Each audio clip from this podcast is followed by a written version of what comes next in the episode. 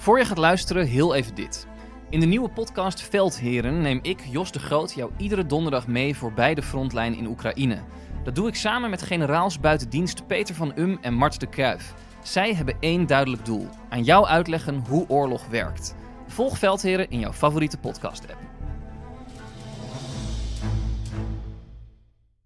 Welkom bij de audioversie van de Atlas. Wij zijn drie geografen en in onze ogen is elk land de moeite waard. En hoe kunnen we zo'n land beter bespreken dan met gekke feitjes, mooie verhalen en kleine quizjes?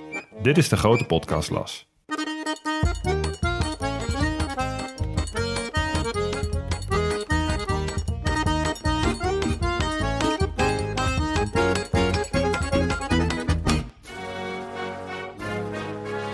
Sierra Leone, vrij vertaald de Leeuwenbergen. Eén ding is zeker, de inwoners hebben als leeuwen moeten vechten voor hun land. Sierra Leone kent een lange traditie van lokale gebruiken, vreedzaam samenlevende volkeren, religieuze diversiteit en muziek. Zowel boven als onder de grond heeft het land veel te bieden. Maar toch kennen we Sierra Leone vooral van de extreem valse start die ze hadden na hun onafhankelijkheid. De burgeroorlog stortte Sierra Leone in een alles verzwelgende draaikolk, gevolgd door een ebola-epidemie en natuurrampen. Maar de laatste jaren lijkt het in rustige vaarwater te verkeren. Laten we hopen dat ze hun kostbare vruchten voortaan zelf mogen plukken. Aan het einde van deze podcast beantwoorden we drie vragen.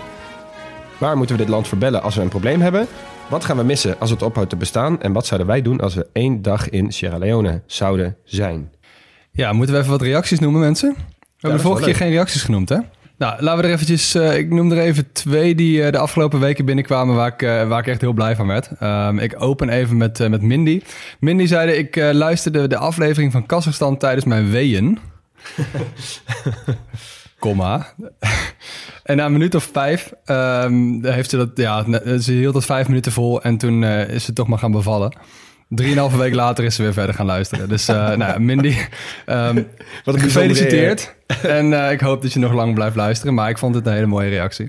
Ja, ook wel als je er langer dan één seconde over nadenkt, een vrij bizarre reactie. Of een vrij bizarre gedachte. Ja, je hoort bij veel podcasts wel van wat, wat mensen aan het doen zijn als ze aan het luisteren zijn naar hardlopen show. of zo. Ja. Of, ja, Nou, we komen lekker binnen met deze. Dus veel dank, Mindy. mooi.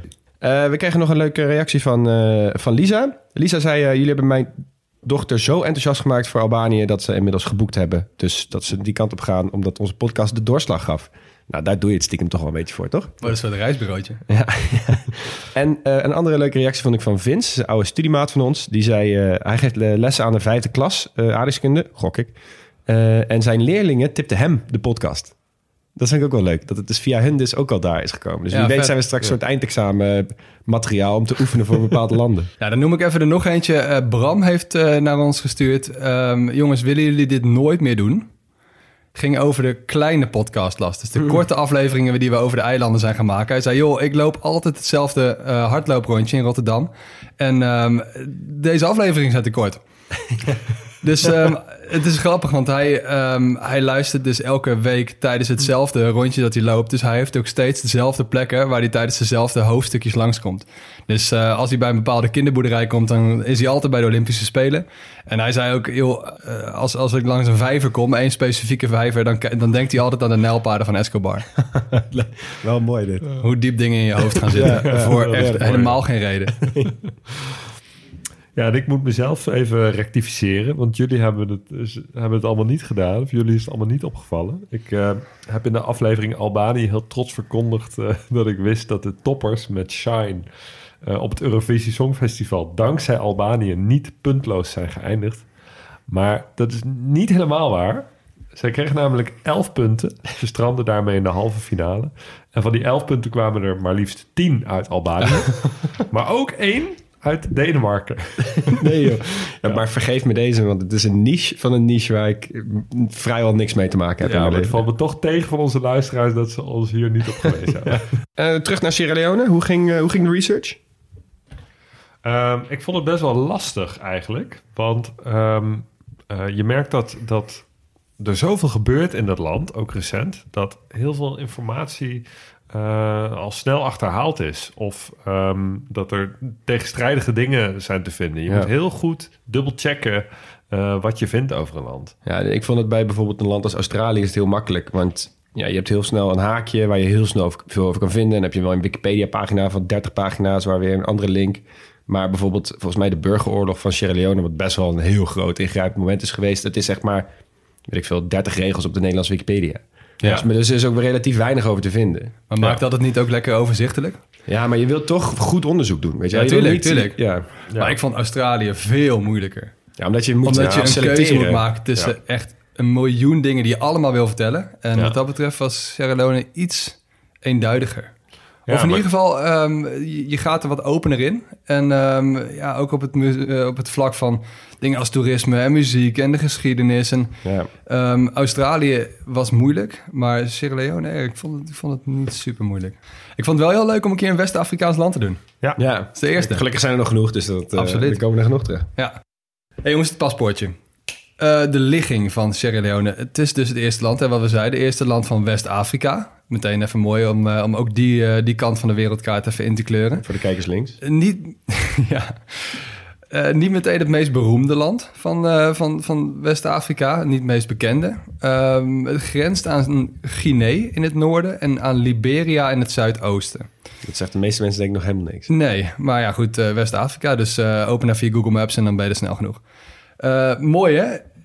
Dit is het rondste land ter wereld. Ja, dat heb ik ook gelezen, ja.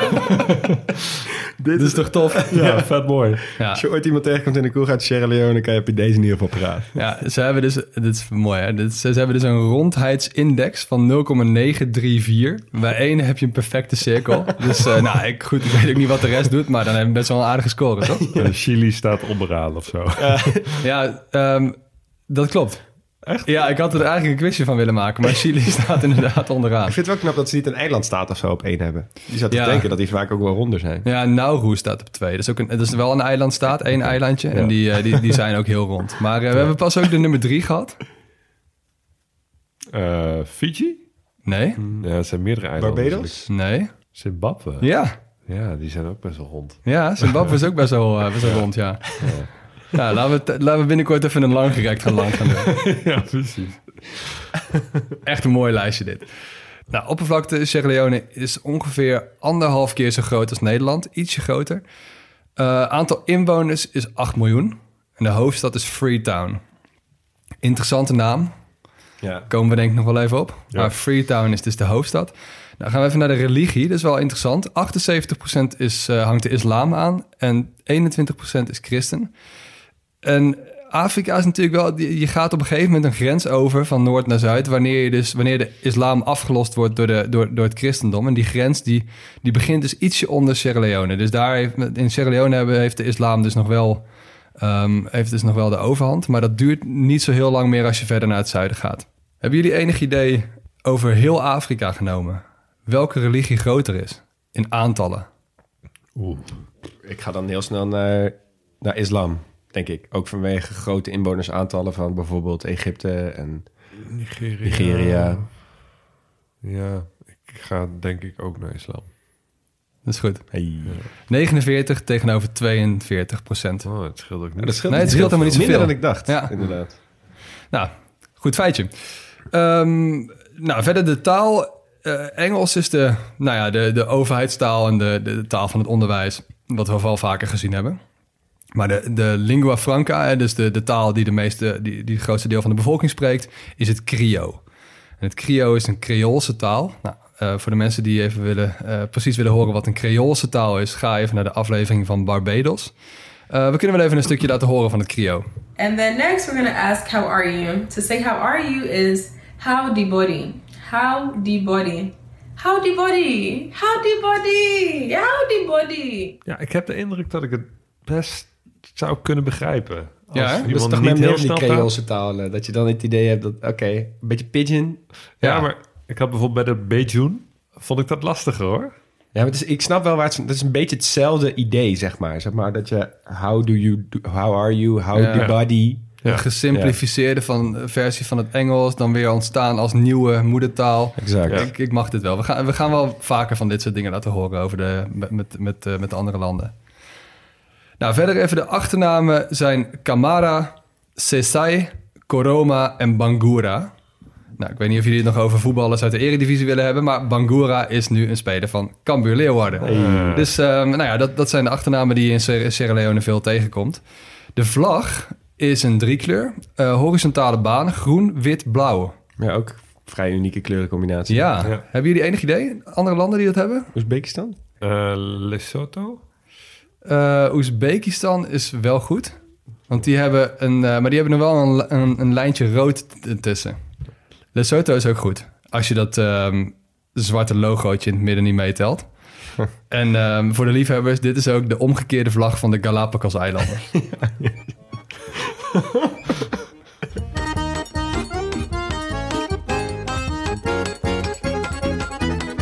Mannen, ik mag jullie even bijpraten over de bevolkingsopbouw van Sierra Leone.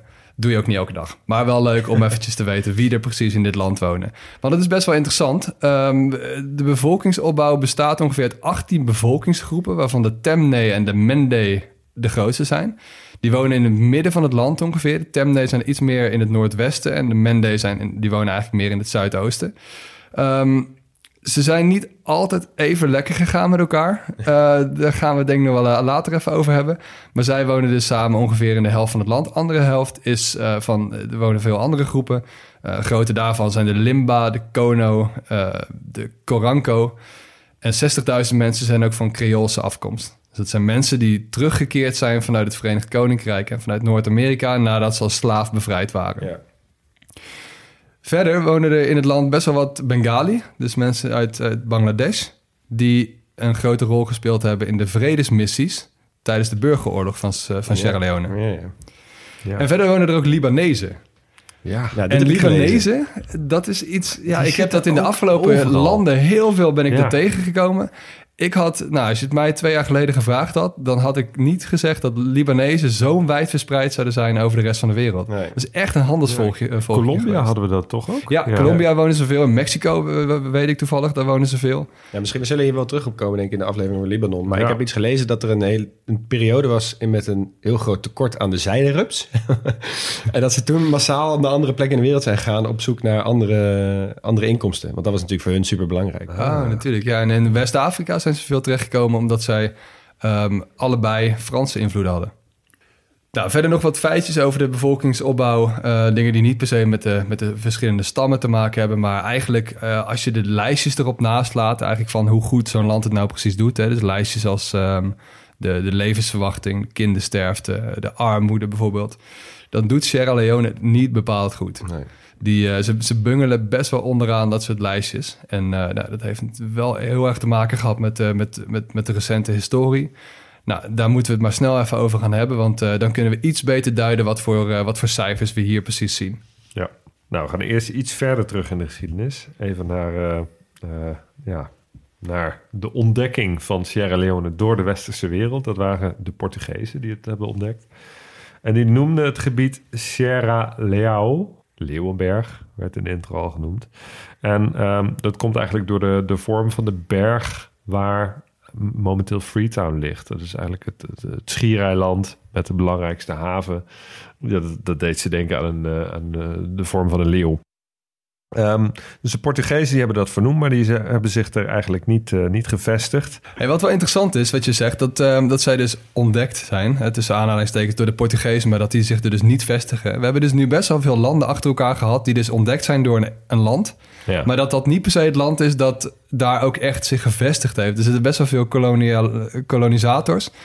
Toch hebben gedacht van, nou, we varen nog even een stukje verder. Ja. En dat is dus in dit geval ook gebeurd. Ja, interessant. Ja. Ja, ja, precies. Ja, eigenlijk heeft het best wel lang geduurd voordat er eh, ehm, een westerse mogendheid zich echt vestigde. Dat waren de Britten pas. Pas in 1808 is het een, eh, een Britse kolonie geworden. Maar daarvoor speelde het wel al een, eh, een rol in de transatlantische slavenhandel. Dus er waren wel eh, slavenschepen die daar aanmeerden om ehm, slaven aan boord te krijgen. En Sierra Leone speelde een hele grote rol daarin. Was eigenlijk een verzamelpunt voor, heel, voor slaven om, eh, om de overtocht te maken. Ehm, wat wel heel interessant is, is dat in de 18e eeuw, dus eh, de, vooral laat in de 18e eeuw, zijn er heel veel slaven teruggekomen uit eh, Noord-Amerika en eh, het Verenigd Koninkrijk. En die zijn zich gaan vestigen in Sierra Leone. Die werden daar neergezet door de Britten. Dus Britten die maakten van Sierra Leone eigenlijk een gebied waar eh, vrije slaven terecht konden. En die hebben daar Freetown opgericht. Nou, vandaar ook de naam Freetown. Ja. Dus dat is eigenlijk wel bijzonder. Dus het, het- Sierra Leone is eigenlijk ehm, als land, als het ware, gesticht door voormalige slaven. Ja. Er zijn twee andere landen in de wereld voor, voor wie dat geldt. Ja, ik meen... Te, ja, ik zou dan Ik toch het zeggen zeker. Liberia. Ja, ik wou Ja, zeggen, die Liberia. sowieso. Ja. De naam zit er ook al. Inderdaad. Ja. Eh, uitstapje. Liberia is ook het op één na, of na de Verenigde Staten natuurlijk, die vernoemd zijn naar George Washington. Het enige land in de wereld waarvan de hoofdstad vernoemd is naar een Amerikaanse president. Monroe. Monroe. Precies, Ah, Monrovia. Ja. Eh, en die andere Haiti? Ja, Haiti Ja. inderdaad. Ja, Ah, ja. ja. Ja, ja. opgericht is natuurlijk een beetje, eh, een een beetje een lastige... want er wonen natuurlijk in het binnenland ook gewoon inheemse bevolking in, eh, in Sierra Leone. Maar goed, die voormalige slaven die vestigden zich dus op, eh, op die plek... op dat schiereiland, die Leeuwenberg, waar ze Freetown stichten. En eh, dat was ook wel een strategische plek... want dat is een hele grote natuurlijke haven... De grootste natuurlijke haven van, eh, van Afrika. Dus daarachter dat schiereiland, daar ligt een stuk, eh, een, een baai eigenlijk die heel goed beschermd is. Waar, waar moet ik me voorstellen bij een, bij een natuurlijke haven? Gewoon dat er weinig zeewater naar binnen en dat het wat rustiger is. Zodat meer, Ja, dat er gewoon een tamelijk smalle opening naar open zee is, zeg maar. Ja, Zodat hoge golven, et cetera, niet... ehm, ja, binnen de baai doordringen in precies. die baai als ja, het. Dus dat we rust hebben met het in- en uitladen van eh, spullen en zo. Ja, maar niet elke delta is dus ook een natuurlijke haven. Nee, nee, precies. Of een geschikte natuurlijke haven. Want je hebt wel grotere delta's, bijvoorbeeld eh, Lagos in Nigeria, bijvoorbeeld hele grote delta. Maar dan, dat kwalificeert dan niet als een hele grote natuurlijke haven. Nee, het moet echt een beetje een afgeschermd gebied. Nou, als je op de satellietfoto ziet, dan, zie je, dan, dan kan je het heel mooi zien. Ehm, dus dat was een mooi plekje. En eh, dat vonden uiteindelijk ook, eh, ook de Britten. Ehm, de Britten die hebben ook steeds meer slaven eh, naar Sierra Leone gestuurd. Het Britse Rijk was tamelijk vroeg in het verbieden van slavernij. En zeker in het verbieden van de transatlantische slavenhandel. Ehm, dus die patrouilleerden voor de kust. En als zij een slavenschip eh, tegenkwamen, dan stuurden ze dat naar Sierra Leone. Werden Oké. die slaven daar vrijgelaten. En de, eh, de schippers die werden daar ook berecht door de Britten. Nou, de Britten die hadden daar dus een kroonkolonie gesticht. Ehm, later zijn de Britten ook het achterland gaan koloniseren. Dat werd nooit helemaal een kolonie, maar dat werd een protectoraat. Ik dacht, misschien is het een goed moment om eventjes in te gaan op het verschil tussen een kolonie en een protectoraat. Dus bij Tunesië was dat ook volgens mij van Frankrijk. Geen, zeg maar, ja, onderdeel van het land, maar een protectoraat. ja, en Albanië is een protectoraat van Italië geweest. Precies. we hebben best wel wat wat is een- protectoraten gehad, ja. Ja, wat, wat is een protectoraat nou? Goeie. Protectoraat is een gebied waar het moederland eigenlijk wel zeggenschap heeft over alle buitenlandse eh, affaires, zeg maar. Eh, dus de handel, eh, militaire betrekkingen, et cetera. Maar het binnenlandse bestuur is in handen van lokale bestuurders. Ja, dus zeg maar, als het in een protectoraat zijn de men, in dit geval Sierra Leone, zijn dus geen officieel inwoners van het Verenigd Koninkrijk. Nee, het zijn geen inwoners van het Verenigd Koninkrijk. Hebben ook een grote mate van zelfbestuur. Maar militair is het Verenigd Koninkrijk de baas. En het Verenigd Koninkrijk ging ook bijvoorbeeld over de handel en de export. En dat Ja. was natuurlijk Ja, eh, heel interessant. Heel interessant, ja. Je het hele land legerover, tussen aanhalingstekens. Ja, Het dat klinkt je, natuurlijk heel nobel van een. Zonder dat je hoeft te over de mensen. Want hè, je, hoeft geen, eh, je hoeft niet zorgen te maken over allerlei... Wel de lusten, niet de lasten. Precies, over Ja. sociale zekerheid of iets wat je met de mensen Ja, zelf... precies. En je noemt het dan een protectoraat, want dan klinkt het natuurlijk eh, heel erg stukje nobel van eh, wij, eh, wij beschermen jullie. Maar eh, Je mag zelf bepalen wie je in de bak gooit, maar al het geld dat er verdiend wordt gaat naar de Britten. Precies. Ja, ja, precies. Nou, dus dat, dat, dat schiereiland waar Freetown op lag, dat was echt een, eh, een Britse kolonie. Het achterland was een protectoraat. Dat bleef zo tot 1961. Toen eh, kwamen er eh, steeds meer ja, wensen tot onafhankelijkheid. En nou, dat was op heel veel plekken in Afrika natuurlijk zo. Dus die Britten die zijn daarin meegegaan. Ehm daar kwam eh, een man aan, aan de macht. Milton Margai was de eerste president. Dat was een tamelijk gematigde man. Ehm, was behoorlijk populair, alleen stierf tamelijk snel. Dus na enkele jaren overleed hij. En zijn broer, Albert, die volgde hem op. En die was een stukje radicaler. Die, ehm, die eh, streefde naar een eenpartijstelsel. Eh, die maakte zijn tegenstanders monddood. En die verloor daardoor al heel snel aan populariteit. Nou, dat eenpartijstelsel is er niet gekomen ehm, in zijn tijd, want, eh, want hij werd verslagen door iemand anders. Ehm, die oppositie voerde. En dan gebeurt er iets wat er, wat er eigenlijk heel vaak gebeurt. Eh, die gast die hem vervangt, die blijkt uiteindelijk nog veel slechter voor de bevolking te zijn dan, eh, dan die Albert Mackay. Eh, dat was eh, in dit geval Siaka Stevens. Ehm, nou, die begon dus met, eh, met mooie praatjes, mooie ambities. Maar die begon al heel snel het leger naar zijn hand te zetten. door daar een poppetje van hem eh, op Ja, te ja. zetten. In welke tijd hebben we het over nu? We hebben het eh, over eind jaren 60. Oké, Ja. oké. Ja, dus allemaal nog binnen in die eerste tien jaar is er al eigenlijk heel veel gebeurd. Ehm, nou, zijn tegenstander sloot hij op. Eh, hij heeft uiteindelijk ook wel een eenpartijenstelsel ingevoerd. En hij heeft een referendum gehouden om daar eh, wat meer draagvlak voor te krijgen. Ehm 97% van de bevolking zou voor hebben gestemd. Nou ja, op het moment dat je zegt dat 97% van de bevolking zegt... prima, wij hoeven Dan maar één partij om te overal kiezen. Dan weet je dat. Ja, iets niet in de haak is. Dan ben je wel echt de Sierra Leonese hè, als je Ja. het, als je ziet. Ja, maar ehm, ja, zo zie je maar weer dat macht eh, corrumpeert. Hè? Dat, eh, dat er dan ineens allemaal gekke dingen gebeuren. En dat was in dit geval niet anders. Ehm, in 1985 deed Siaka Stevens uiteindelijk, eh, mocht hij niet meer voor een eh, volgende termijn. En is hij opgevolgd door, eh, door het poppetje wat hij zelf als baas van het leger had gezegd, meneer Moma. Ja, dat is een mooi natuurlijk bruggetje naar het, naar het meest verschrikkelijke wat Sierra Leone is overkomen, denk ik, in de afgelopen honderd, misschien wel langer jaar.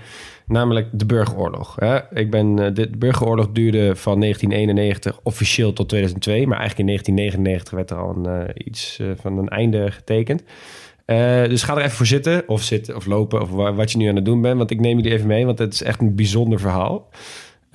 Vol verschrikkelijke dingen, en, maar ook vol heel veel internationale invloeden. Dus we beginnen eigenlijk 23 maart 1991. Terwijl de Revolutionary United Front, RUF, RUF, die blijft de hele tijd aanwezig. Dus onthoud die afkorting.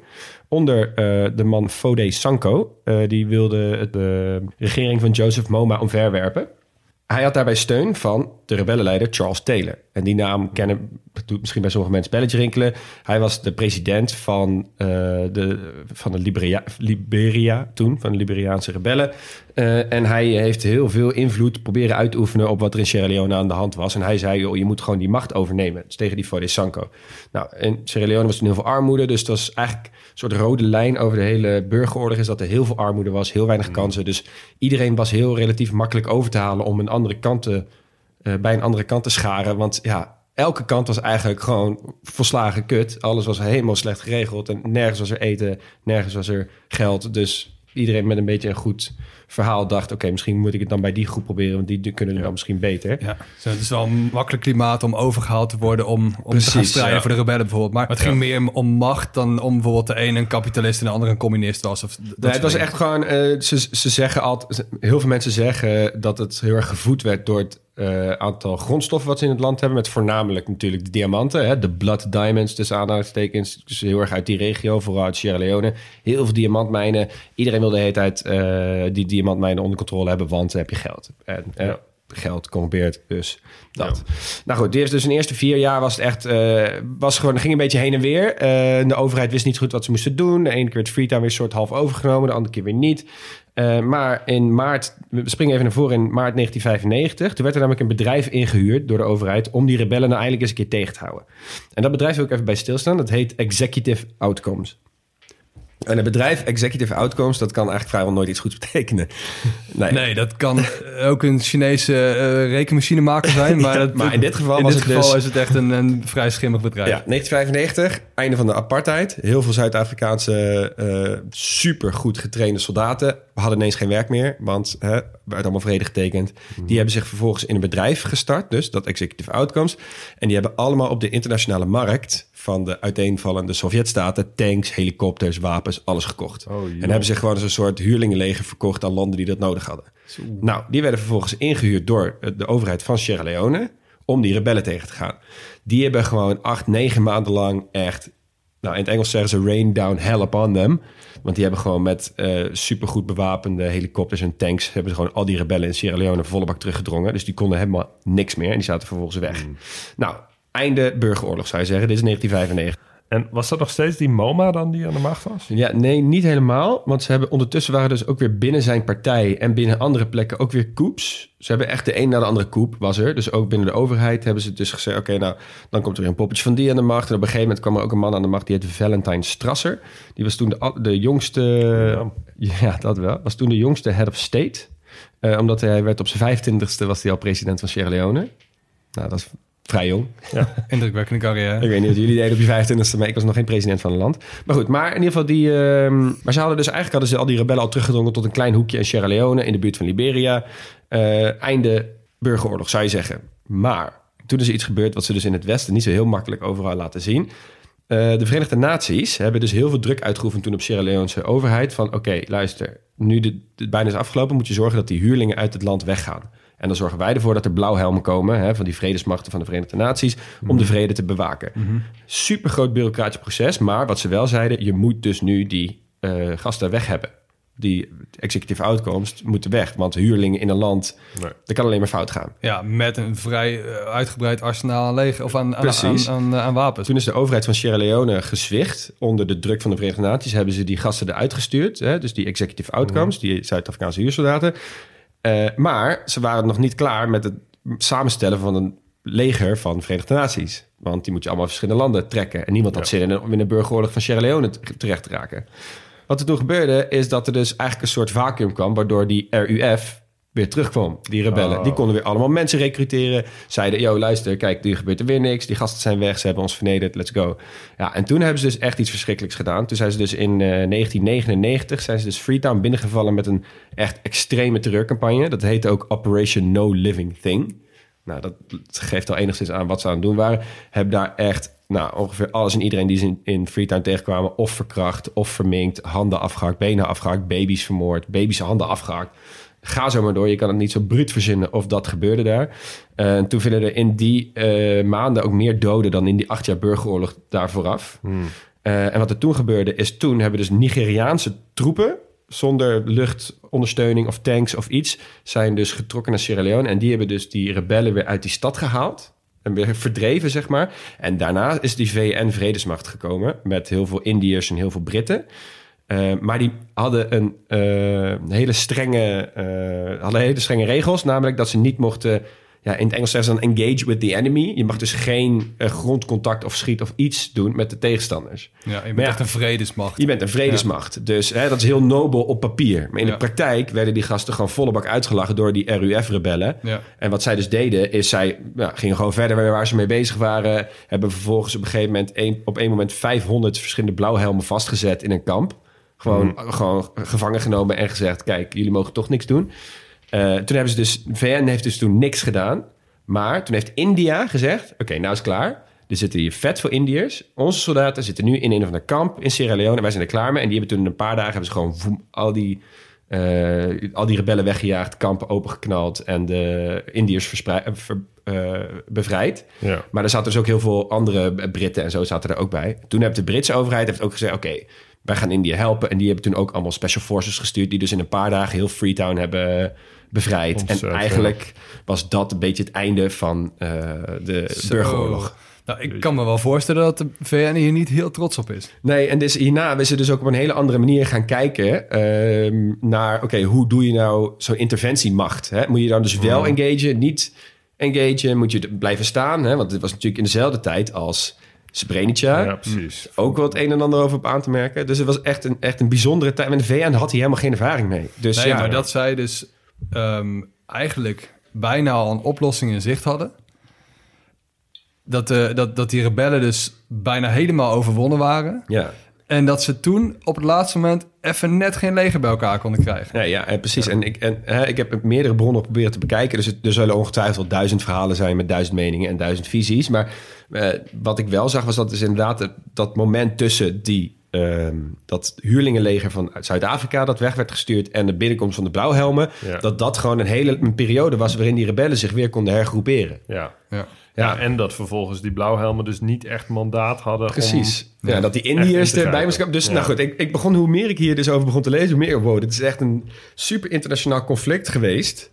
waar wij eigenlijk helemaal niet zoveel mee te maken hebben gehad. Ja. Ik wil nog even stilstaan bij de verschrikkelijke eh, eh, gevolgen van deze burgeroorlog. Want er zijn dus meer dan 50.000 doden gevallen. Eh, half miljoen mensen zijn dus ontheemd. En dat was in een land van toen 4 miljoen mensen. Nou, kan je uitgaan wat voor vluchtelingenstroom dat eh, tot gevolg heeft gebracht.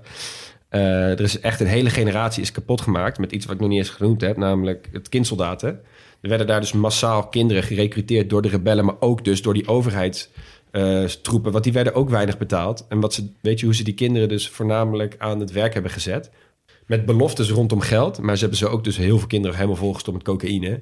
Met het idee, yo, dan ga jij in ieder geval naar het front en dan ga je gewoon schieten en je maakt mensen gewoon dood. Ja. Zo.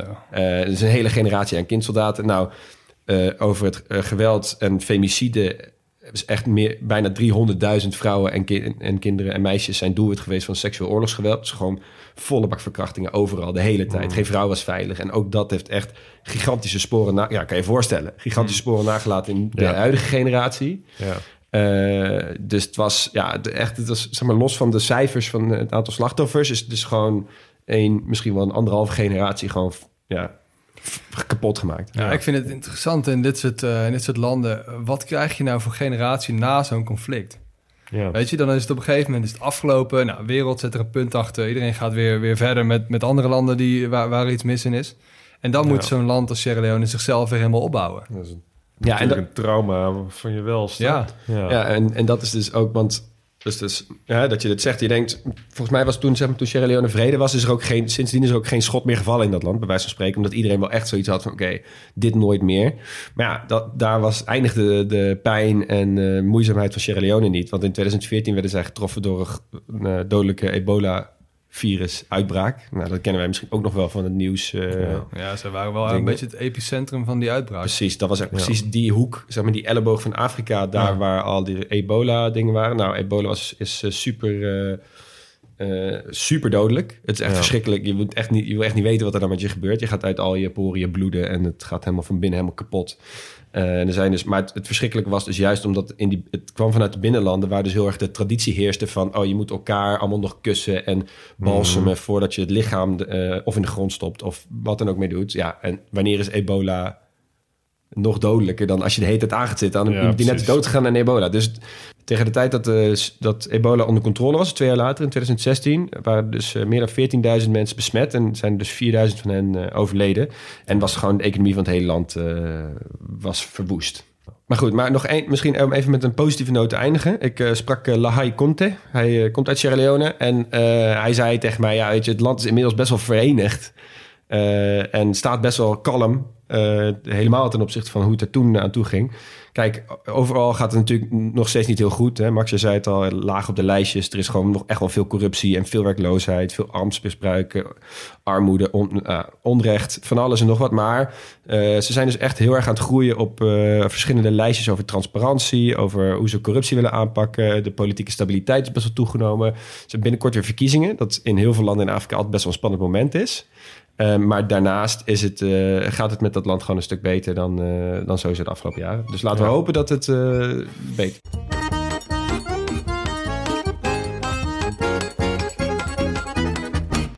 Oké man, ik neem jullie even mee naar de fysische geografie van Sierra Leone. Ehm, dat is eigenlijk wel een mooi verhaal. Ja, zijn we ook wel aan toe. Ja, daar zijn we absoluut aan toe. En ehm, nou, het is eigenlijk heel zonde dat dit soort dingen eh, allemaal gespeeld hebben. Want het is echt een ontzettend mooi land. Het is echt hardcore West-Afrika, als je het zo kan zeggen. Ehm, even de, een beetje de, een schets van hoe ziet het land er nou precies uit. In het zuiden heb je een, een stuk nou, een strand van bijna 200 kilometer lang. Dus echt zo goed als ononderbroken. En ehm, ook eigenlijk zo goed als onbewoond. Dus dat is eigenlijk gewoon nou, heel ongerept eigenlijk.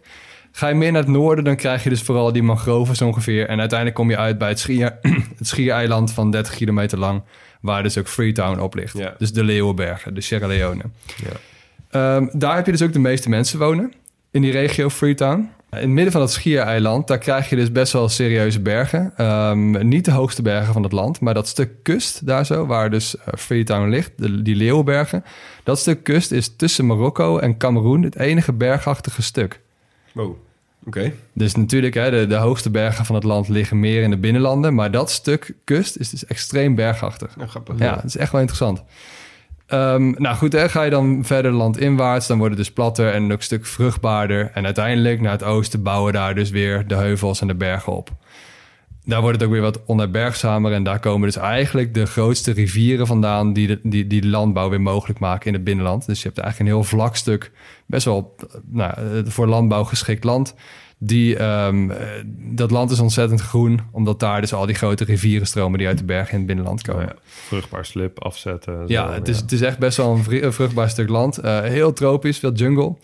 Ehm, maar het land biedt ook heel veel, maar daar wordt ook wel maximaal gebruik van gemaakt. Dus wat, wat grote thema's zijn op, op fysisch-geografisch vlak. zo Overbevissing, eh, ontbossing en natuurlijk die diamantmijnen... eh, waarvoor een stuk Ja. land ontgonnen wordt. Je kunt daar echt eh, de grootste en mooiste diamanten van de wereld vinden doet natuurlijk wel iets met zo'n land. Want eh, nou ja, er is natuurlijk heel veel geld te verdienen. En er zijn heel veel groepen die daar aanspraak op willen maken.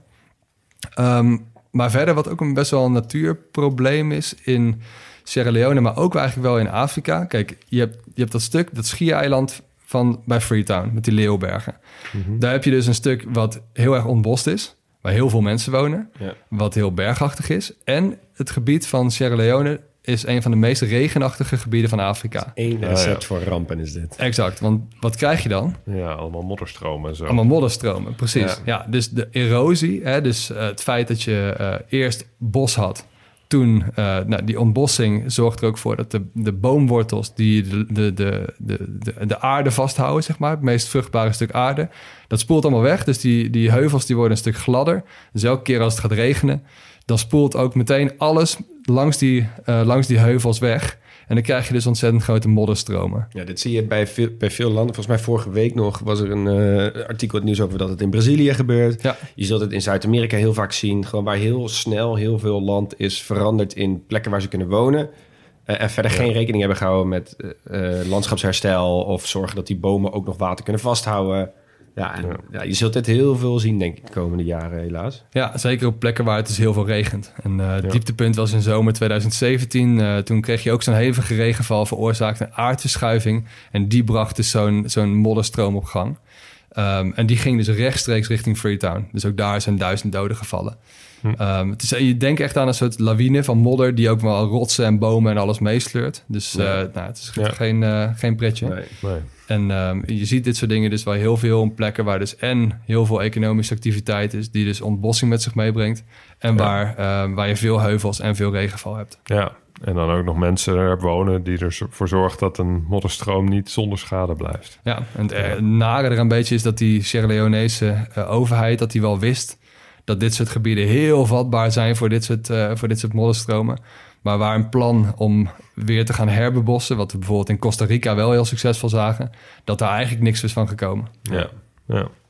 Ik mag het even hebben met jullie over de economie. Nou, Sierra Leone is, is een heel arm land. De burgeroorlog heeft het land eh, heel erg ver teruggeworpen. Ehm, ze hebben eh, na de burgeroorlog veel buitenlandse hulp gekregen om het land er eh, bovenop te krijgen. 40% van het BNP in 2001 was bijvoorbeeld buitenlandse hulp. Ja, dat zijn bizarre aantallen.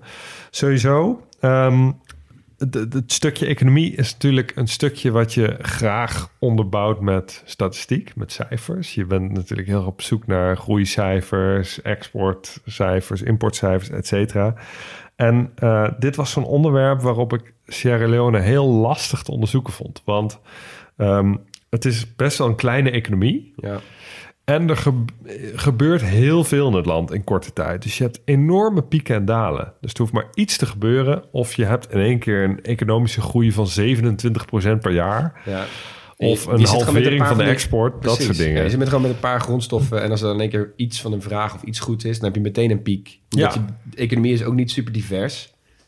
Ja, Nee, en nee, ook niet zo robuust waarschijnlijk. Hè? Je hebt Nee. sowieso een kleine bevolking. Je hebt een, een plek waar het ook niet e- economisch gezien niet mega hard gaat. Dus als je dan Nee. ergens geraakt wordt door de wereldhandel, dan, Ja. zijn dit wel kwetsbare plekken. Ja, ja, nee, klopt inderdaad. En, en ook van ja, de- omdat het zo'n kleine economie is, hoeft er maar iets te veranderen of je krijgt een enorme procentuele verandering al. Ehm, er was bijvoorbeeld een, eh, een tijd geleden een uh, Tonkolili mijnproject, uh, een, een ijzerertsmijn uh, wilden ze openen. Nou, alleen al in de eerste fase van die ontwikkeling zou er een uh, investering worden gedaan van 63% van het bruto nationaal product Wow. door de, het, het bedrijf dat die mijn exploiteert.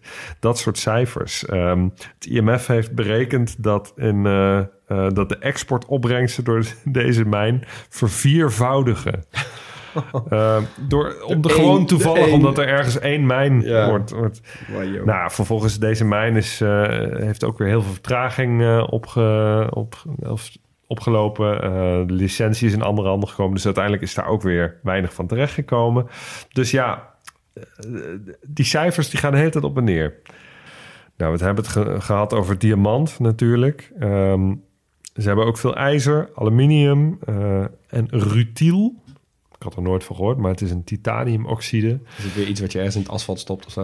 Of Ja. in, in mest? nee, nee, nee. Ja, je hebt nee, daar nee. wel echt een beetje is- monopolie op, uh, Hugo. Ja, je had het in, in Tunesië over... eh, wat is het ook weer? Waar had je het over? Oh ja, natuurlijk die fosfaatmijn. Nou, daar kon men wel wat van ja, maken. precies. Ja, Maar rutiel. dat bi- bitumen van Albanië, waar je asfalt van. Nou, nu, ja, je er nou, nog nu hebben we dus rutiel. Dat ge- wordt gebruikt als pigment in verf. Maar het is, het is een, eh, een, belangrijk, eh, bela- een belangrijke grondstof. En ehm, het is de grootste producent in de wereld na Australië. Ja, natuurlijk. Natuurlijk. Ehm, eh, samen met Zuid-Afrika. Dat is een beetje, een beetje stuif, eh. Dus dat exporteren ze veel. Ehm, maar goed, we kennen ze toch vooral vanwege de diamanten. Ehm, diamanten zijn natuurlijk uitstekend smokkelwaar. Want ze Klein. zijn superveel waard, Ja, maar ze zijn heel klein. Dus Ja. je kan ze, kan ze heel makkelijk meenemen. Dus eh, wat doe je als je het geluk hebt dat je een, eh, een, een diamant vindt in Sierra Leone? Je steekt hem in je zak, je smokkelt Ja. de grens over. eh, nou, op die manier. Ehm, heeft het dus ook... die diamanten hebben dus ook de, de burgeroorlog gefinancierd. Hè? Op Ja. die manier konden rebellen door die mijnen te beheren aan ehm, wapens of geld voor wapens komen, et Ja. cetera. Nou, sindsdien proberen ze diamanthandel steeds beter te reguleren. Dus er komt een steeds groter deel van de diamanten verlaat op officiële wijze, zeg maar, het land. Ehm, waardoor de regering er bijvoorbeeld ook belasting over kan, eh, kan innen. Ja. En dat is natuurlijk wel heel belangrijk, want eh, eh, diamant is wel gewoon een belangrijk exportproduct. Alleen, ja, je hebt er niks aan als land op Je het moment dat het, grens, precies. ja, precies, dat het de grens over, eh, oversmokkelt. Ja. Ehm, ook wel grappig is, eh, als we kijken naar importpartners, dan komt België heel hoog uit. En eh, ik, ik weet niet of jullie die aflevering hebben gezien van eh Reizen Waas in Sierra Leone. Zeker weten. Die werd daar ook mee geconfronteerd dat eh, ehm, producten uit België staan in Sierra Leone op een of andere manier heel hoog aangeschreven. Oh, nee, als het uit België komt, dan is het goed. En ehm, dus er zijn er op de markt zijn gewoon heel veel spullen te koop. waarbij staat van ja, dat komt uit België, dus het is goed. En die, wo- die wordt dan ook echt uit België gehaald. En, nou ja, echt heel, heel bijzonder. lopen in de wereld. Ja, het kan zeker raar, eh, raar lopen. Nou, als we kijken naar eh, de energievoorziening, dan zien we ook dat, eh, dat het een erg onderontwikkeld land is. Maar ongeveer in 2016 had maar 12% van de bevolking toegang tot elektriciteit. Maar ze zijn heel erg aan het investeren in duurzame energie. Ehm, om de, de plattelandsgebieden, want die elektriciteit is vo- voornamelijk in Freetown, ehm, meteen te voorzien van groene energie. Dus de, de, er zijn heel veel mensen die straks elektriciteit krijgen en de hele fossiele fase als het ware overslaan. Ja, dat zie je wel vaker in Afrika Ja. natuurlijk. Dat ze Ja. fases overslaan. Ja, Dat ja. is be- natuurlijk de Telefonie. Telefonie. vaste Ja. lijn. En nooit heeft iemand daar een vaste telefoon gehad. Ja. Ik was, eh, ik was niet toevallig, maar ik was afgelopen maand in Kenia. En je- daar wordt bijvoorbeeld ook heel veel eh, betalingen worden gedaan met M-Pesa. Dat is gewoon eigenlijk een soort app waar je geld op zet in zo'n hokje. En dan kan je daarmee betalen. Dus het hele, zeg maar, eh, het pinnen en Ja, eh, precies. Ja, die, die en hebben de Nee. niet meegemaakt, denk ik. Nee, dat is gewoon allemaal overgeslagen. En die gaan dus nu allemaal met eh, een soort, eh nou, een soort tikkie variant van, eh, van geld overmaken. Gaan zij door de wereld. Ja, best wel mooi dat op die manier dus... Dat, dat, Ja, als het werkt, weet je. het Ik bedoel, ja, perfect toch? En met duurzame energie is natuurlijk Precies, helemaal, mooi. Dat, Ja. Toerisme is een klein hoofdstukje, jongens. Hoeven niet heel lang bij stil te staan. Maar even wat cijfertjes. Eh, in 2019... registreerden zij 71.000 toeristen. Ze staan daar- daarmee op de hoeveelste plaats, denk je, op de wereldranglijst van aantal toeristen?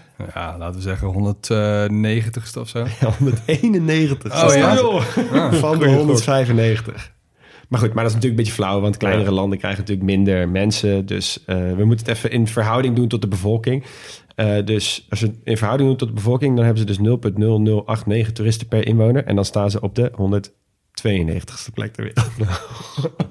Niemand Wordt er gaat beter op. Sierra Leone. Nee, het is ook een van de 70 landen die geen UNESCO Werelderfgoed heeft. Ehm, ik heb dus ook ergens gelezen, eh, die stranden, daar hebben ze dus ook vet veel mensen begraven.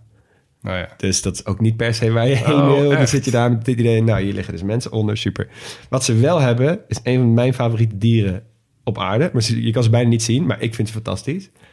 Dwergnelpaarden. Heb je die wel eens gezien?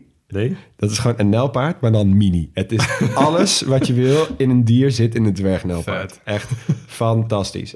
Maar goed, maar je kan ze dus heel moeilijk zien... omdat die jungles en die mangroven zijn heel dik. Ah, ja, precies. Dus het is niet zoals in Oost-Afrika... dat je zeg maar gewoon in een auto gaat rijden... en je, oh, hier is een olifant en daar is een giraf. Nee, je moet echt met een, met een machette door de jungle... met een gids om te hopen dat je ooit zo'n eh, beestje ziet. Ja, Hugje had het over die, afze- die uitzending van de Reizen Waast. Daar stipt hij dit dus heel even kort aan... dat de BBC drie weken in de jungle heeft gezeten. Oh ja, Hebben ze die beesten niet gezien? Nee, precies. Ja, ja, daar ga je. Nou, precies. Dus dat. Dus qua toerisme, mm, niet zo lekker.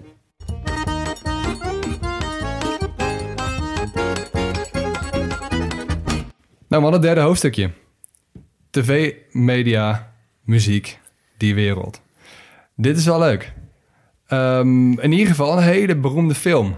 Blood Diamond, 2006. Eh, Leonardo. DiCaprio. Met Leonardo DiCaprio. Ik heb hem toevallig zaterdag even zitten kijken. Want ik dacht, ja, Toevallig. ja, nou ja, goed. Ik, ik kan natuurlijk niet mee aankomen dat ik hier een film ga bespreken die ik niet gezien heb. Maar je had Ze- hem nog niet gezien. Nee, ja, goed. Oh. ik had Max heeft volgens mij- 16 films in zijn leven gezien, dus dit is waarschijnlijk Ja, ik ja, 17. noem mij een beroemde film en ik heb hem waarschijnlijk niet gezien. Maar wat ik wel interessant vond aan die film is eh, hoe ze dus nou ja, de psychologie achter die burgeroorlog laten zien. Dus hoe, hoe die groepen tegen elkaar strijden, wat die rebellen voor mensen zijn. Ehm, nou ja, met wat voor overheid jij daar te maken had. En een hele mooie quote om deze film even mee af te sluiten... was eigenlijk van een soort dorpsoudste die op een gegeven moment zei... ik hoop dat ze hier in dit land nooit olie vinden. Ja, Anders ja. hebben we echt een probleem. Ja. En dat laat echt precies zien wat, wat zo'n ogenschijnlijke rijkdom kan doen met een, met een instabiel land als Sierra Leone. Ja.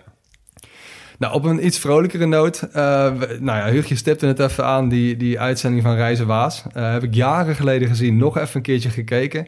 Die is wel echt leuk. Reizen Waas, sowieso echt een aanrader. Dus, Ja, Tom, eh, Tom Waas, misschien wel bekend van de Netflix-serie Undercover nu. Exact. Een soort, de, de- hij is een soort homo universalis van België. Ja, hij, ja wat, is hij eigenlijk? Ja, Hij is presentator, maar tv-persoonlijkheid. Hij heeft. Tom Testeron gemaakt ook. Het is Ja. eigenlijk gewoon een tv-presentator, maar hij heeft dus ook een reisprogramma gemaakt, Reizen Waas. En hij is acteur. En eigenlijk het doel van Reizen Waas is... we gaan gewoon naar de meest onmogelijke landen ooit... en kijken of toerisme hier mogelijk is. Ja. Dus waarom Ja. komen hier geen, toerisme, eh, geen toeristen? Kunnen we dat hier veranderen? En wat heeft dit land te bieden voor een potentiële toerist? Nou, zo ook Sierra Leone. Uiteindelijk, hij is een paar dagen is hij in, eh, is, is hij in Freetown. Wordt hij meteen, hij wilde eigenlijk naar de rest van het land. Maar hij wordt op de laatste dag nog even uitgenodigd door de president. Die president dacht, joh, eh, Belg, sowieso goed. Ik wil wel even een potje squash met je. dus hij gaat daar squashen met die president. En die president was echt best wel... Nou ja, hij was eigenlijk best wel een, een populaire figuur daar in Sierra Leone. Ja. En hij was net daar in het land, eh, Tom Waas... net nadat ehm, Sierra Leone weer ebola-vrij was verklaard. Dus hij was ook weer een van de 2016, ja. eerste de toeristen toerist weer, ja. die daar, eh, die, die daar weer kwam. Het is ongelooflijk om te zien wat, hoe blij dat land was met hem als toerist. Ja. Ja. Nou, uiteindelijk gaat hij diep de jungle in, echt naar, naar de meest prachtige eilanden. Dus ja, ik hoop echt met heel mijn hart dat, dat Sierra Leone zo stabiel blijft als dat het is. ja, Want ehm, nou ja, dan gaan er nog veel meer mensen van ik genieten. hoop het ook. Ja. Oké, wat eten ze daar dan? Er wordt veel rijst verbouwd, veel cassave en dat wordt ook heel veel gegeten. Rijst, echt heel veel. Iedere Iedere dag. dag. toch goed dat we dat hebben gevonden. Voor landen als Sierra Leone en heel veel andere landen waar gewoon echt makkelijk rijst kan worden Ja, verbouwd. je krijgt een quizje zo. Eh, iedere dag, drie keer per dag rijst. Geen maaltijd is, is compleet zonder rijst. Ehm, ik heb even opgezocht. Rijstconsumptie per hoofd van de bevolking. Was dat de dezelfde wereld. persoon die dat lijstje met eh, uiconsumptie had gemaakt... waar jij in Albanië mee kwam? Nee, is een andere bron deze. Maar eh, ik heb even de top 10 opgesnord. Daar staat Sierra, Sierra Leone op plek 6. Als enige Oh. niet Zuid- of Zuidoost-Aziatische land. Ja. Oh, ik wou het zeggen, want ik zou, Ja. ik, je gaat er gewoon meteen richting India, Vietnam, eh, China's. eh, Sri Lanka, Me- eh, Vietnam, eh, Thailand, dat, dat soort landen toch? Ja, inderdaad. Ja. En eh, met stip op 1 Bangladesh. Oké. Ja. interessant. Ehm, maar we hebben het in het geval van Sierra Leone over... eh, nou, het verschilt een beetje, want het is allemaal voor binnenlandse consumptie. Dus je, je weet, nou, je kan... Kijk, als een land alle rijst moet importeren... kan je heel makkelijk uitrekenen hoeveel rijst er per hoofd van de Ja. bevolking wordt gegeten. Maar Sierra Leone is dat iets lastiger. Maar ze gaan uit van ongeveer 100 à 200 kilo per persoon per jaar. Oeh. Dus dat Ja, is... dan kom je, ja, als je 300 elke, gram per dag ongeveer? Ja, ja, zoiets. als je Ja. a- alle Vergelijking? drie maaltijden rijst Ja. hebben. 300 gram per dag Nederland? is veel. Ja, Nederland 3 à 4 kilo in een jaar per persoon. Dus dat is 1 Ja. dertigste. Ja, maar ik vind dat 41ste. ook niet een hele leuke of een niet zo hele makkelijke vergelijking. Want Nederland is natuurlijk een land dat niet voornamelijk rijst eet. Nee, dat klopt. Maar het geeft wel even aan hoe enorm de rijstconsumptie daar is. Ja, tuurlijk. Ja. Ja. zo 300 gram per dag. Ja. Dat is echt een flinke bak hoor. Nou, als je Ja. die uitsmeert over drie maaltijden, is het alsnog veel rijst. Ja, zeker. Nou, bij die rijst eten ze vaak, eh maken ze allerlei stoofpotten vaak. Stoofpotten zijn echt... eh, er zal wel veel vis ook zijn bij zijn, denk ik. niet? Ja, ja veel eh, gebakken vis inderdaad. Maar stoofpotten, dat is echt iets voor de, voor de Sierra Leonese keuken. Ehm, veel werkers met pinda's die daar dus Ehm, Het is ook best wel een, een, een mooi eh, vegetarisch eh, palet zo. Zeg maar, cassave en Ja. rijst. En behalve die vis natuurlijk. Ja, maar- ze cassave, daar gebruiken ze niet alleen de, de wortel, maar ook de bladeren. Daar maken ze ook een, Kan eh, dat? ook een stoofpot van. Ja, dat- ja Blijkbaar. blijkbaar.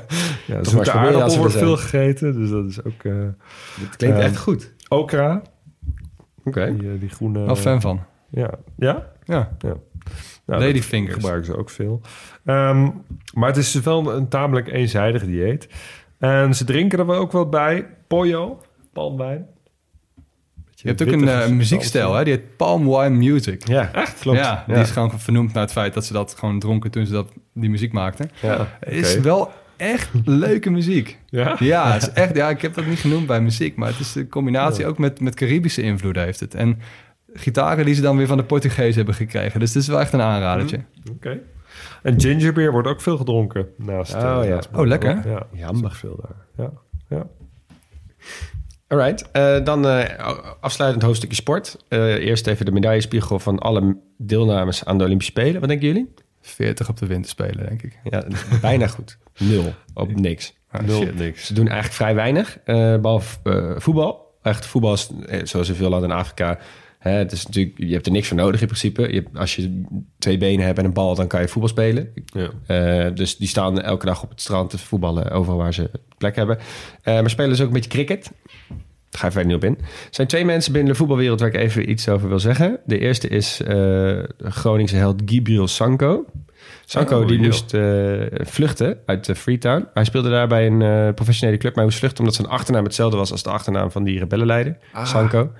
Eh, dus hij is toen eh, met Zo, hulp van je zijn... pech, hè? ja, dat, wat doe je daar dan? Hij is Ja. geen familie ook, hè? Dan heet je gewoon, heb je gewoon toevallig dezelfde naam. Stel je voor dat je de Jong heet. Nou goed. Maar ehm, die eh, werd dus toen door zijn familie, werd hij, eh, zijn vader die kende iemand in een schip en die heeft hem toen in het ruim verstopt. Die kwam toen in, in Nederland uit. Toen heeft hij, is hij via via bij via zijn eh, asielzoekerscentrum werd hij een soort van oké, jij kan best wel goed voetballen. toen kon- mocht hij in Beverwijk bij een clubje spelen, speelde hij heel kort. Toen is hij gescout door Telstar, toen is hij gescout door Groningen en daar heeft hij uiteindelijk 150 wedstrijden gespeeld. Dus hij is echt wel een eh cultheld geworden. Hij woont nog steeds in Nederland. Hij is volgens mij nu assistenttrainer voor het jeugdteam of zoiets. Wat vet. Ja, ik heb een interview met hem gezien. Echt zo'n aimabele man. Super vriendelijke gast. Echt, nou goed. Eh, hij, is ook, eh, hij vond het ook heel leuk om samen te werken met de trainer van FC Groningen, Ron Jans toen. Dus eh, die, hij, hij, zei ook, hij zegt ook al altijd voor Ron Jans, echt een soort vader van mij. Ja, dat Eh, kan me Dat dus helemaal voorstellen, Dit toch? kan me dus echt, dit zie ik zo voor me. voorstellen. Ja, dus ik zou heel graag met hun een keer in de kroeg een, eh, een biertje willen drinken. Eh, een andere held is eh, van iets recenter, namelijk Mohamed Kamara. Ehm, hij is de held van Sierra Leone van dit jaar. Want eh, maar, zoals als wij dit nu opnemen, zijn de laatste eh, rondes van de Afrika Cup bezig. En Sierra Leone is eh, best ver gekomen voor hun doen, want ze deden voor het eerst in lange tijd mee. En- maar vooral in de eerste wedstrijd was echt opvallend, want ze speelden tegen grootmacht Algerije, hè, huidige kampioen. En iedereen dacht, oké, Sierra Leone gaat er echt 20-0 af, weet je wel. En, maar hij, hij stond, hij is de keeper, Kamara. Ja. Hij dacht, oké, listen up gasten. Ik ga hier zo mijn fucking best doen om niks door te laten. En ik zou even kijken of ik nog even een eh, samenvatting of een soort clipje kan posten op de socials van wat hij allemaal heeft uitgehaald qua acrobatische trucjes om alle ballen uit de goal te halen. En uiteindelijk is het dus inderdaad 0-0 geworden tegen Algerije. Zij waren sinds 19, of, eh, sorry, sinds eh, 2018 ongeslagen. Eh, en ze zijn nummer 29 van de wereld. En Sierra Leone is nummer 108 van de wereld. Eh, en hij zorgt er dus hoogstpersoonlijk eigenlijk voor... dat ze dus eh 1500 euro rijker werden per persoon. Omdat ze dus gelijk hadden gespeeld op een eindtoernooi. Al die Oh. spelers. Dan krijg je een bonus. Krijg je dus een bonus. Ja, dus hij, hij, overal werd hij in één keer gewoon aangezien als een soort eh, held. Hij werd ook man Oh, of the tof. match. Ja. Toen kreeg hij die, eh, die trofee en toen brak hij ook in de huilen uit. En het was echt, nou goed, dat was een perfect sportmoment. zeg Ik heb die samenvatting gezien. Ja, Die was ook wel echt aan het huishouden hoor. Zo, maar Die, wat was hij echt, deed... ja. die stond daar ook echt met zijn bravoer van... Yo, niemand komt hier langs. Ja, Ja, echt, dat was echt vet. ja, echt fantastisch. Dus, mooi verhaal.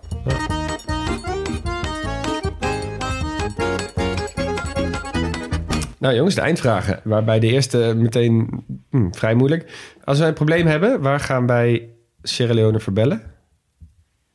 Ik, wacht, ik heb misschien wel iets. Dat is niet genoemd. Maar Sierra Leone is dus een van de eerste landen in de wereld... of sowieso het eerste land in Afrika... dat een eh, project vanuit China heeft geweigerd en geannuleerd... nadat het al was aangekondigd. Oh En we hebben het eerder gehad over de One Belt, One Road Initiative... oftewel de nieuwe zijderoute. Komt een keer special aan, beloven we meteen. Maar eh, China had dus gezegd... oké, hey, we gaan een eh, luchthaven in jullie land bouwen... vlakbij buiten Freetown voor 318 miljoen dollar... Dat hebben ze toen geaccepteerd. Maar toen hebben ze toch later gezegd... nee, weet je wat, gaan we niet doen. Want het slaat nergens op. Want hè, hoeveel mensen Ja. komen er nou in, in eh, Sierra Leone? En die hebben dat dus geannuleerd. En omdat ze zeiden, ja, dat gaat een veel te grote schuldenlast hebben. Dus ik denk dat ze best wel kunnen bellen... om te laten zien hoe je omgaat met druk en Weerwoord. weerwoord eh, precies, tegenover ja. een gigantische multi, Ja, multimiljonair project. Ja. Wat gaan we missen als eh, Sierra Leone nu ophoudt te bestaan? Nou ja, nu in ieder geval die, die mini, mini nelpaarden. Die, ze sowieso. die volgens mij al heel lang niemand gezien heeft. Maar ze zijn er wel echt. Ja. Ja. Ik mis ze nu al. Ik heb ze nog nooit gezien. Moet je nagaan. Ik ga de Leeuwenbergen ook wel gewoon echt missen. Bedoel, Ja, het klinkt mythisch, hè? zo'n stuk kust waar je dus eh, zo'n nou ja, best wel imposant bergachtig schiereiland hebt. Ja. In de verre regio niet zoiets te bedenken. Nou, dat, dat is wel echt tof. Ja. En dan zo'n baai daarachter. Ja. Ja, dat is... Ja, we gaan sowieso gaaf. natuurlijk schoon missen natuurlijk. ja, er zijn meer eh, programma's die, eh, net als Reizen Waas, die kant op moeten... om Ja. ons erop te attenderen dat het echt super mooi is daar. Dan eh, kan het zo zijn dat wij over een tijdje gewoon die kant op gaan. Ja, precies. Want wat zouden wij daar doen als we daar nu één dag zouden zijn? Ja, ik ga die jungle in, denk ik. Ja? Ja. Ga je op zoek naar die de dwerg? Ja, en ik wil ook wel gewoon naar zo'n markt. Ja, dat in lijkt mij dus Freetown. echt vet. Ja, Want ik- Freetown ja. is denk ik wel echt zo'n zo'n Afrikaanse stad... waar, zeg maar, voor, voor, de ongetrainde, voor het ongetrainde oog, zeg maar, één grote chaos. Nou, Ja. er is vast, er is overal wel een systeempje voor. Maar ik zou best in een dag dat gewoon allemaal willen gaan ontleden. Ik ook, maar ik zou Ja. Freetown echt... Ik weet, het is weer saai, weer een stad, maar ik zou echt die hele dag daar rondlopen. Volgens mij zijn die mensen daar zo ongelooflijk vriendelijk. En met een beetje mazzel eindig je gewoon squashend met de president. Ja, misschien. Ja. Ja. ze hebben daar ook een, eh, een, een wijkje, een soort, soort baai. Die hebben ze in de volksmond omgedoopt tot Belgium. Want ze daar dus al die producten hebben die helemaal niet uit België komen... maar die, die, die schijn hebben dat zij vlag erop getekend. België zijn... en dus mega goed zijn qua kwaliteit. Ja, dat ga ik ook wel gewoon even checken. Ah, nice. Ja, ik ga ook naar, naar Freetown. Want Ja, we gaan de hele tijd samen, jij en ik. ja, sorry, maar ik, ik, ik vind het gewoon ook iets vets hebben dat dat een stad is die gesticht is door vrije slaven. Ja. In plaats van dat het een stad is die gesticht is door de kolonisator en vervolgens in handen is gekomen van de, van de lokale bevolking. Ja. Is het gewoon helemaal. Ja, je wil Ja. gewoon die informele economie en gewoon die geschiedenis die ze daar hebben. Ja, ik wil dat ook wel zeker. zien. Ja. Ik ben erbij. Je hebt daar een mega grote katoenboom. Een Ja. van de grootste landmarks. Laten we daaronder dan afspreken. Dan zien we elkaar daar. Ja, ja. Ik vind het mooi dat je hiermee afsluit. Want dit was inderdaad de afgelopen week het moment dat ik besefte... ik ben echt bezig met het onderzoek naar de podcast... toen ik uitkwam bij de Wikipedia-pagina. List of individual trees. Ja. toch? Dit was weer een hoofdstuk van de grote podcastlas. Wij zijn Leon Boelens, Max Gerritsen en Hugo Noordman. De eindmontage wordt gedaan door Jonas van Impen. Zoals je hoorde zijn we nooit volledig, maar wel origineel. Geen experts, maar wel liefhebbers. Hebben we iets verkeerd gezegd of zijn we iets cruciaals vergeten? Volg ons en laat het weten via Twitter of Instagram op @grotepodcastlas. Je kunt ons enorm helpen door je vrienden, familie en collega's te vertellen over onze podcast of door vriend van de show te worden. Daarmee steun je ons jaarlijks voor een klein bedrag en kunnen wij weer mooie nieuwe afleveringen maken. Volgende keer reizen we naar Bangladesh. Bye, thank you boku boku.